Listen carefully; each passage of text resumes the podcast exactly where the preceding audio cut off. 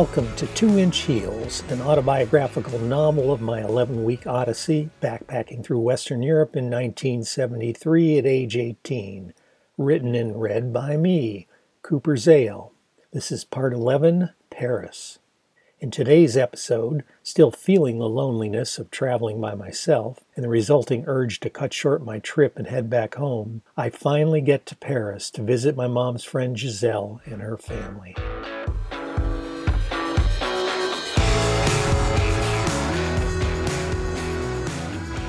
When I finally woke up, the little clock radio on the nightstand by my head indicated that it was already past 11 in the morning on Monday, October 15th.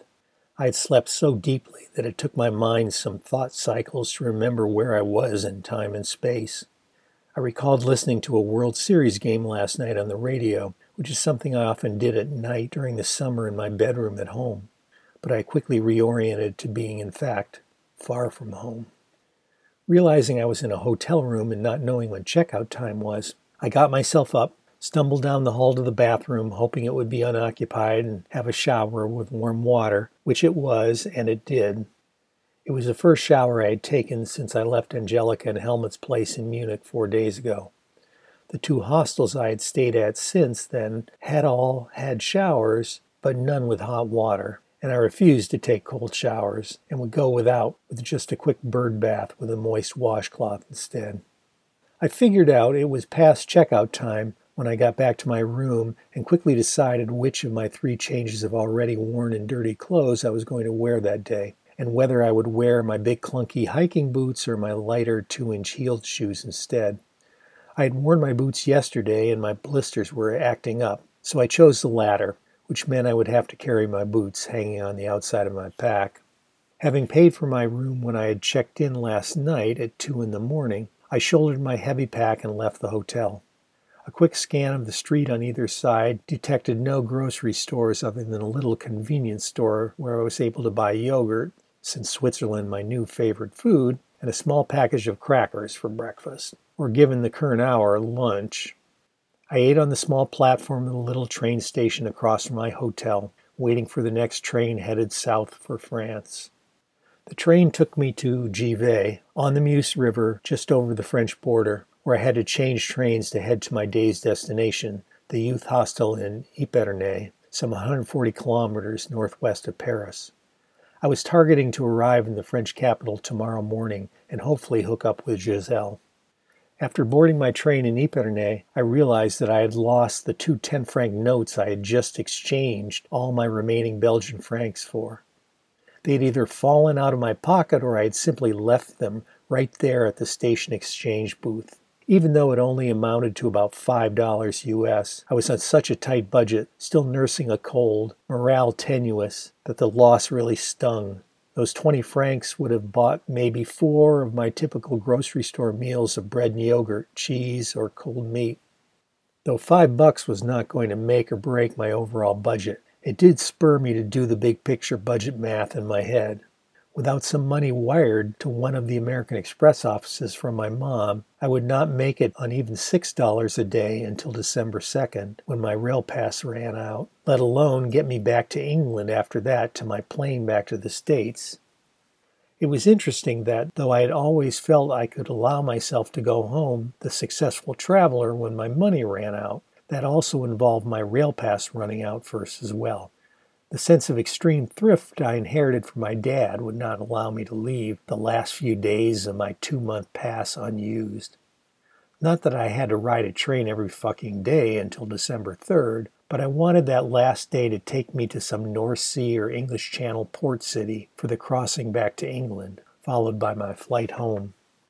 Sitting in the train coach, watching the French countryside go by, I realized that I was amplifying the loss of the 20 francs in my mind, and that given my tenuous morale, I just had to let it go, laugh it off, silly coop, and try to minimize any further demoralization. I had to take care of myself, and with that in mind, I realized that my train was due to get into Epernay after dark, and I had now had recent bad experiences with trying to find a hostel after nightfall. Consulting my rail map, I saw that my train's next stop was Charleville-Mézières, where, according to my guide, there was also a youth hostel, which I could reach in late afternoon while it was still light. The hostel was up in the low rolling hills just outside of town, a couple miles walk from the quiet little town square built around the train station. The hostel had the typical big common room, but this one was particularly nice with a high angled ceiling that was the underside of the roof and big picture windows that looked out into the meadows and hills surrounding the property. Feeling philosophical, I noted that I liked big rooms with just a few people in them because it gave personalities room to shine. Like at the first hostel I stayed at in Chur, the two guys running this one were just a few years older than I was. It seemed at times like there was an entire subculture of my young adult peers that was providing the support network for my travels. Only one of them spoke even a little English, and there was only a handful of other travelers besides me staying at the place, none of which seemed to speak the only language I did. After booking my bed, I sat in the spacious common room with its great view, where several other residents were sitting having an animated conversation in what sounded not like French or German, but some other language. The big television in the room had a newscast in what I recognized as French, with only the occasional word like monsieur or ça va or très difficile that I recognized. There was a story about the war in the Middle East, but it was mostly pictures of world leaders engaged in diplomacy with a French voiceover that I did not understand. As they talked about each story, music played in the background, and there were weird musical interludes between news items featuring xylophones and cymbals. There was no good looking young Norwegian woman sitting at the table knitting and making radical political pronouncements like Boublil at the Chur hostel two weeks ago no one on the couch playing guitar and singing evocative Dylan songs like the hostel in Koblenz four days back. No one for me to engage with at any level. I felt totally anonymous and invisible. Hoping for some sort of English speaking backpacker, preferably of the female persuasion, to appear as a hostel guest, I sat in the main room and caught up on recording the recent day's events in my journal particularly that very long day yesterday, taking me through seven cities and three countries before I found a place to rest my head. Given all that, I had no desire at this point to leave the hostel and see the town.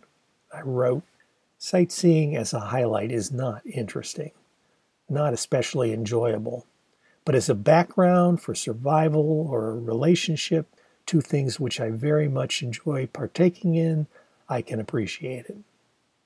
I realized that it had been two long days since I had had any sort of real conversation with another human being beyond the perfunctory exchange of a few words to buy something or try to get directions. Encased in my language bubble, feeling tired still from yesterday's ordeal and still nursing the cold plus blisters on my feet, I ate the food I had picked up in town and went to bed. I would be on to Paris in the morning to visit or at least attempt to visit Giselle and her family and hopefully be able to engage in conversation with them. When I woke up the next morning and I was doing the daily audit of my important stuff, I did not find my hostel card and assumed I must have given it to one of the staff and not gotten it back. But when I went to the common room, which included the desk where they checked you in, there was no one on the hostel staff anywhere to be seen. I waited 45 minutes only to be informed that they had given me back the card last night. I panicked, thinking I had lost my card and its access to cheap lodging, seriously ravaging my budget. But sure enough, another more thorough investigation of my money belt, and I found it. It was disturbingly like the way my mom would sometimes panic that she had lost something, only to find it was where it should be after all. A bit disgusted with myself, I set off for the train station. It was raining, so I had to cover myself and my pack with my now well used orange poncho. Perhaps because of the cold rain, at the store in town I bought comfort food for breakfast yogurt, cookies instead of crackers, and a small aseptic tetrahedron of unrefrigerated long life milk, the only milk they had.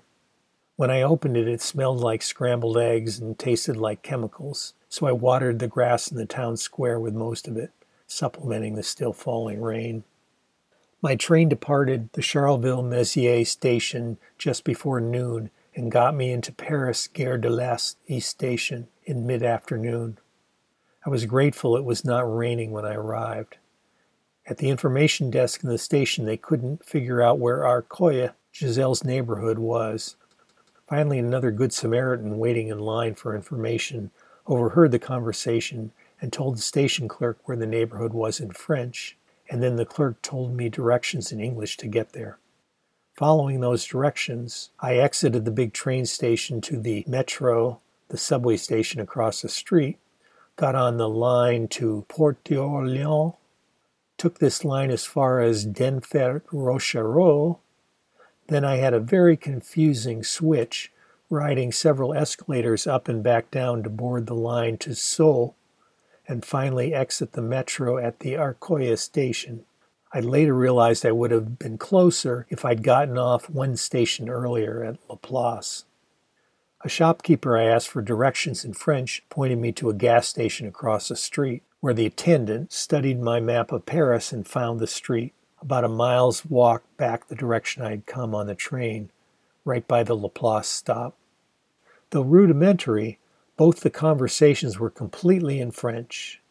Me asking, Où est Rue Pierre Brossolette?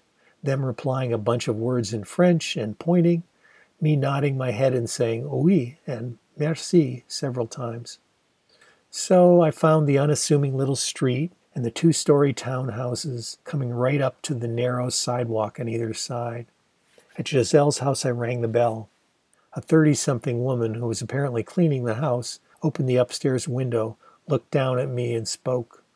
She said in French that Giselle would return at six o'clock. It being five o'clock now, I did my best to tell her I'd be back in un hour. So I backtracked a bit to a hole in the wall little cafe I had passed.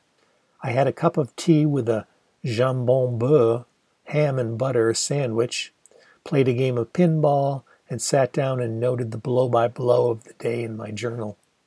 I returned to Giselle's place a little after six, and this time gratefully was greeted at the door effusively with hand gestures, a hug, and verbal flourishes by my mom's friend in her very tailored work suit. She invited me in, and with her limited English, she did her best to introduce me to her husband Paul, tall and shy and an engineer of some sort, who spoke even less English than Giselle.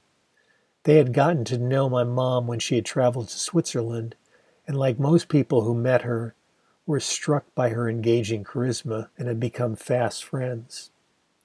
Giselle also introduced me to her daughter, Laurence, who was my age, and if she had learned any English in school, did not let on. Laurence was stunning. Short, straight black hair parted on the side, dark eyes, high cheekbones, and the tall, thin figure of a model, almost as tall as I was. Confident and cerebral like her mom and shy like her dad, or at least as best as I could tell from her body language and the cadence of her voice, since regrettably for me she seemed to speak hardly any English. Given my own libido in pretty much high gear at that point, I struggled not to rudely stare at her face or down at her chest. I gathered from Giselle's half English, half French review of their current circumstances that they were all very busy with their lives.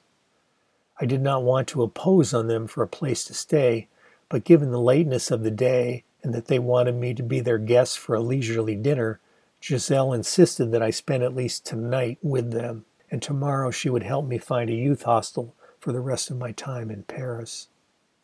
It was my first real experience being in a classic townhouse, narrow in width with three levels and with all the rooms directly off the central staircase. A small room they used as an office on the ground floor, just off the entranceway, with a small daybed where I would sleep. Up one flight of stairs to the dining room, kitchen, toilet, and bathroom. Up another flight to the bedrooms, which I never saw. No living room.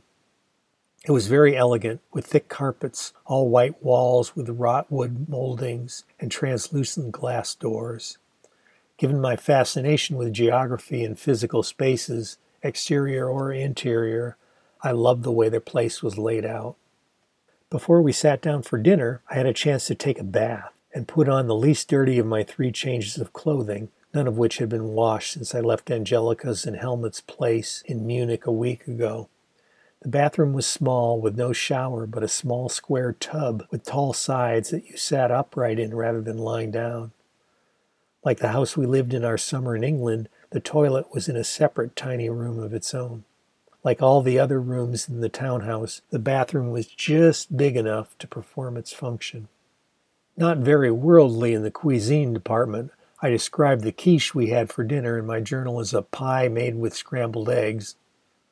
There was a bottle of white wine and one of sparkling water on the table, and Laurence drank a mixture of the two. I stuck with the wine full strength. Giselle and I did our best to communicate, and she translated what she understood of my words to Paul and Laurence, who both seemed interested in what I had to say. I shared with Giselle as best I could about our lives in the States, I told her my mom's story since they had met each other in Switzerland. How my mom had gotten into local politics and from there into the women's movement working on the campaign for the Equal Rights Amendment. How she continued to paint. Giselle was very pleased to hear it all, and Paul and Laurence eagerly awaited each translation. Partaking more wine from a second bottle brought to the table, I tipsily shared the narrative of my odyssey so far. Landing in England, my travel partner Angie deciding to go home, the American kids living in the U.S. Army base in Munich, Oktoberfest, the breathalyzer test from the police in Chur, Angelica and Helmut, boats on the Rhine and Moselle, my long day in Luxembourg and Belgium. Though I doubted she understood everything I was saying, Giselle seemed to be pleased with my story, nodding, sighing, or laughing at most of the right moments, and then pausing me to convey in an animated way with many facial expressions and hand gestures to Laurence and Paul, waiting for her translation to explain Giselle's latest exclamation. She shared with me a bit about her work as a bureaucrat with the Ministère du Gaz, the Ministry of Gas, Paul's work for an engineering firm, and Laurence's preparations for the all important entrance exams to get into a Grande École, one of France's elite universities. Laurence had completed lycée, French equivalent of our high school, and was now halfway through two years of study for the tests which could gain her entrance into the university to study, in her case, physics. I learned that she was spending entire days studying at home or in the library preparing for tests that were still a year away. For me, who had always been uncomfortable in school and had spent most of my energies and endeavors outside of its academic confines, I found her cloistered life very alien to my own nature. If only she spoke English, I would have relished a discussion with her about it. Honestly, I would have relished having any opportunity to have any sort of one on one discussion with her. And that night, I must admit that she starred in all my sexual fantasies. Leaving my pack at their place, the next morning Giselle dropped me off by Notre Dame on her way to work with a plan to meet up at her work site at lunchtime. I walked around the massive medieval cathedral that, though obviously old in its construction, looked almost alien with its flying buttresses holding up the walls of the apse on the east side of the structure. Not being a believer in God, or in any sense identifying as a Christian, I felt intimidated to go inside the place from some sort of irrational fear that it would be obvious somehow that I didn't belong in its midst. But seeing the line of tourists entering, including chattering Americans, I finally decided to enter as well under their cover. The place looked even bigger on the inside, with its huge stained glass windows and statued figures lording over the floors where we mortal humans walked. An assembled group of churchmen in their robes monks, friars, whatever they were, began chanting some sort of prayer. Their voices were both sullen and ethereal. At the end of their prayers, the massive organ with its more than 7,000 pipes began to play, and the robed men sang. I closed my eyes and listened to the passion behind the music and imagined what it must have been like to be in this place in an earlier time how it represented, even resonated, the hierarchy and supremacy of God over man, the church over the secular institutions of the people. I loved interesting and unique spaces. I imagine being a bishop and strutting about confronting one of my associates in the huge nave. After a couple hours, I left the place and walked about the old streets of its tiny island, Ile de la Cité, stuck in the middle of the Seine River, again loving its unique cloistered geography. I then consulted my city map, headed for the metro station, and found my way to the stop by Giselle's workplace and from there hunted around and found her building. In the lobby, the very officious woman behind the big reception desk had apparently been alerted to my coming, waved me over, and told me in rehearsed English that Madame will be down shortly to meet you. Soon Giselle appeared, dressed in her tailored work clothes and coiffed hair with all her enthusiasm and energy, reminding me a bit of, and in this moment kind of standing in for, my own mom. We walked from her building through its neighborhood to a small cafe where she bought me lunch. With my consultation, she ordered everything for us. First, a salad with lettuce, cooked carrots, eggs, and asparagus and some kind of sauce. Then a small, rare piece of steak, very thin, with french fries and a glass of red wine. For dessert, a kind of strawberry pie and coffee. I noted that the portions were very small by U.S. standards, but the food was all delicious. I was particularly not used to vegetables that tasted so good. I also noted again, as I had at dinner last night, Giselle eating her food very precisely. How she and her family members used their knife or a piece of bread along with their fork to capture a piece of food, and how the bread was also used to clean the plate. After lunch, Giselle gave me a quick tour of the downtown area in her car. We drove to the Arc de Triomphe and down the Champs Elysees, which was 10 lanes wide, the widest street I'd ever been on. All the headquarters of big corporations were on this street. We drove around the Place de Bastille, the storming of which in 1789 was a key event in the French Revolution, and then into the courtyard of the Louvre, where she pointed out where the entrance to the museum was. Then we returned to her work neighborhood and she dropped me off at the metro station. I noted in my journal Parisian drivers are wild. They change lanes and cut corners and just barely avoid accidents. The laws of the Parisian roads must be very instinctive, very animal. On my own for the afternoon, I went to the train station and found out where the post office, the American Express office, and the youth hostels were located. I went to the post office, wrote and mailed postcards to my mom and dad then to the American Express office and got any incoming letters from back home. Several from my mom and another from my friend Avi. I just had to open and read them immediately, so I sat on a bench in the bustling office, tuned it all out for a moment to concentrate on my fix of home. I opened and read Avi's letter first, needing to feel that connection with one of my peers, he being one of my closest friends who felt like an additional younger brother to me. He was now in his senior year at my old high school and struggling to stay motivated with all of the mind numbing logistics of classes and taking SATs and other college entrance related stuff.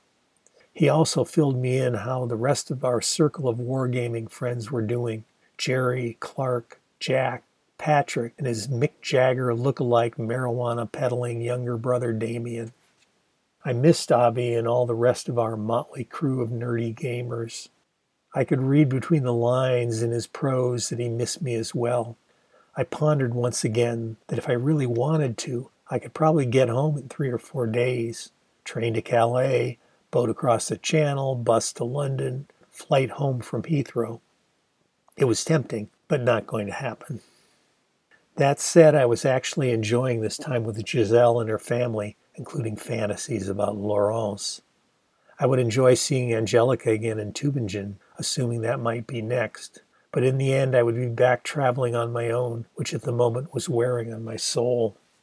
But that combo of thrift and ego, what might have been my dad's voice, was there whispering in the other ear. How could I waste the remaining six weeks of my rail pass in this golden opportunity to see more of Europe including Spain and Italy, where I had not set foot yet. I couldn't have anyone question why I didn't stay longer and exhaust all my financial resources. I was earning difficult self esteem points with each day, each week I hung in there with my Odyssey. It would just have to get worse than it was now for me to really bail on it all. I then read the series of letters from my mom in chronological order. She wrote about all the latest happenings at home, including that she had been part of a group of women, including her friend Mary Jane, that had successfully kept open the new community high school that my brother and a number of my younger theater comrades were now attending. I was really glad to read that. Though the new alternative high school had come along too late for me to take advantage of it, it represented a very different approach to school, with students able to work more collaboratively and be more involved in directing their own education.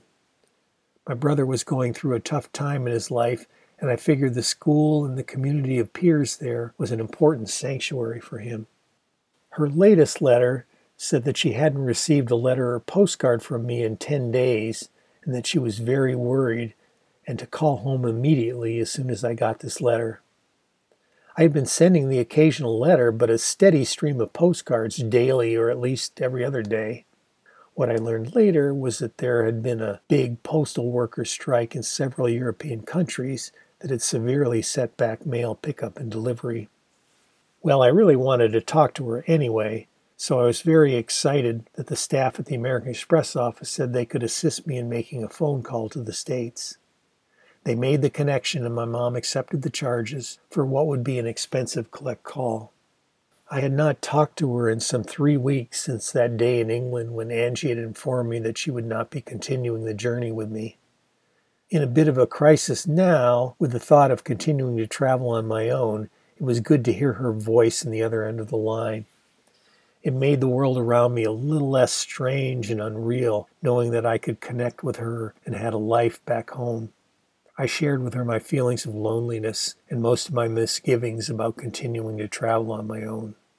She told me that she was really proud of me for all I had accomplished on my trip so far, and I should not be concerned about coming home any time, either earlier or later. Either way, the trip would still be a great accomplishment.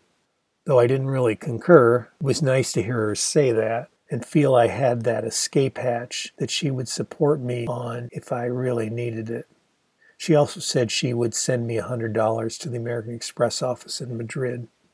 By the time I finally said goodbye, with some tears in my eyes and a little bit of a tremor in my voice, it was 5:30 and I had told Giselle that I would be back at her house by 6:30 for dinner.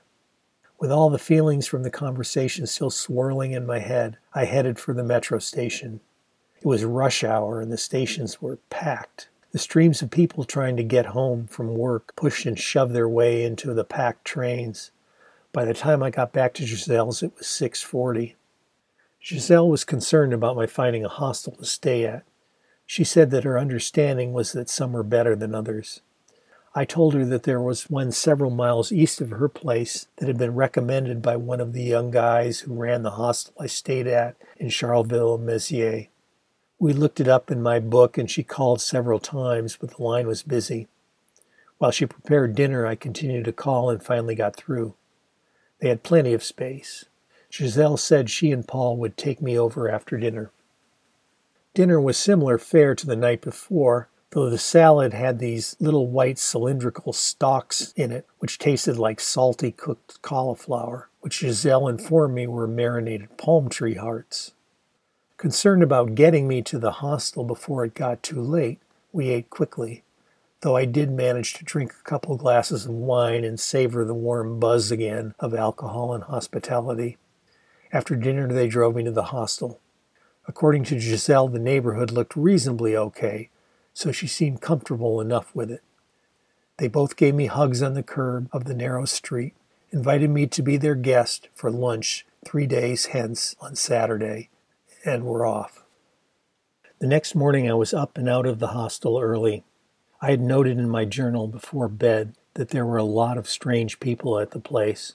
Not the array of young adult American, British, Australian, and New Zealand backpackers, plus other young European travelers I was getting used to encountering and engaging with at other youth hostels I'd stayed at. It seemed that there were more locals staying at this hostel who did not speak English and who seemed otherwise homeless. I'd encountered individual homeless people, particularly in some of the bigger train stations, including that memorable guy Carl in the Bern train station who had confounded our stereotypes and gone out and brought back beer to share with us. Though the hostel was a reasonably okay facility, it had more the feel of a homeless shelter than an inexpensive lodging for young travelers. The streets of Paris seemed chaotic with traffic that only occasionally followed the traffic lights and signs. In big intersections, some more complicated than just two streets intersecting, lots of cars trying to turn left would get stuck out in the middle of the intersection, while other cars in the cross traffic would try to drive around them. Meanwhile, people on scooters would weave their way seemingly unperturbed through the mess. I took the metro to the Louvre, which had been top of my list of places to see in Paris. But it was such a nice day, the first for me after a couple weeks of cold and rainy conditions, I decided I would save the Great Art Museum for another day and walk the city streets instead. I headed north on Avenue de l'Opera with the classical Greek facade of the opera building off in the distance. From there, I picked another random northbound street and eventually ended up on Rue Blanche, which finally concluded its run at the Place de Clichy. There across the street was the famous Moulin Rouge nightclub, looking more tacky than impressive, particularly in the daytime. From there, it was a short walk on the Boulevard de Clichy, past strip joints and sex shops, up the hill known as Montmartre to the Sacre Coeur Church. Later, I would learn from Giselle that this Catholic church built in the late 19th century, was an anathema to people on the left politically because it was built specifically on the site of the uprising that led to the Paris Commune insurrection in 1871 to commemorate the defeat of that rebellion and the reestablishment of conservative state and religious authority over Paris. I paid one franc to climb to the top of the dome it was a climb up a long spiral staircase, then along the eaves studded with gargoyles, and into the inner dome, which looked down on the altar in the center of the church. From there, up more stairs to the outer dome and a great view of Paris. The center city to the southwest was notable because, other than the Eiffel Tower, there were no tall buildings that dominated the skyline. I would also learn later from Giselle that this was by design and by continuing city ordinances limiting the height of buildings in the central city. Alone atop the cupola, after maybe a half hour, I again felt that aloneness in a larger sense and pondered where to go from here, both for the rest of this day and in general. The thing I really wanted to do was go home, the triumphant traveler. Traveling about was just what I had to do first to earn that stature, in my own estimation, if no one else's. It was hard being alone in a foreign land, and particularly in a big anonymous city. I thought of Petula Clark's song that had been such a comfort to me back eight years ago when my parents got divorced. When you're alone and life is making you lonely, you can always go downtown. It wasn't helping in this case. I went downtown, but nobody spoke my language. I had encountered no one in the hostel last night who spoke English, and having no real conversation with anybody started to make me feel invisible. I was wondering if, and beginning to resign myself to these sort of feelings continuing to dog me for the rest of my trip.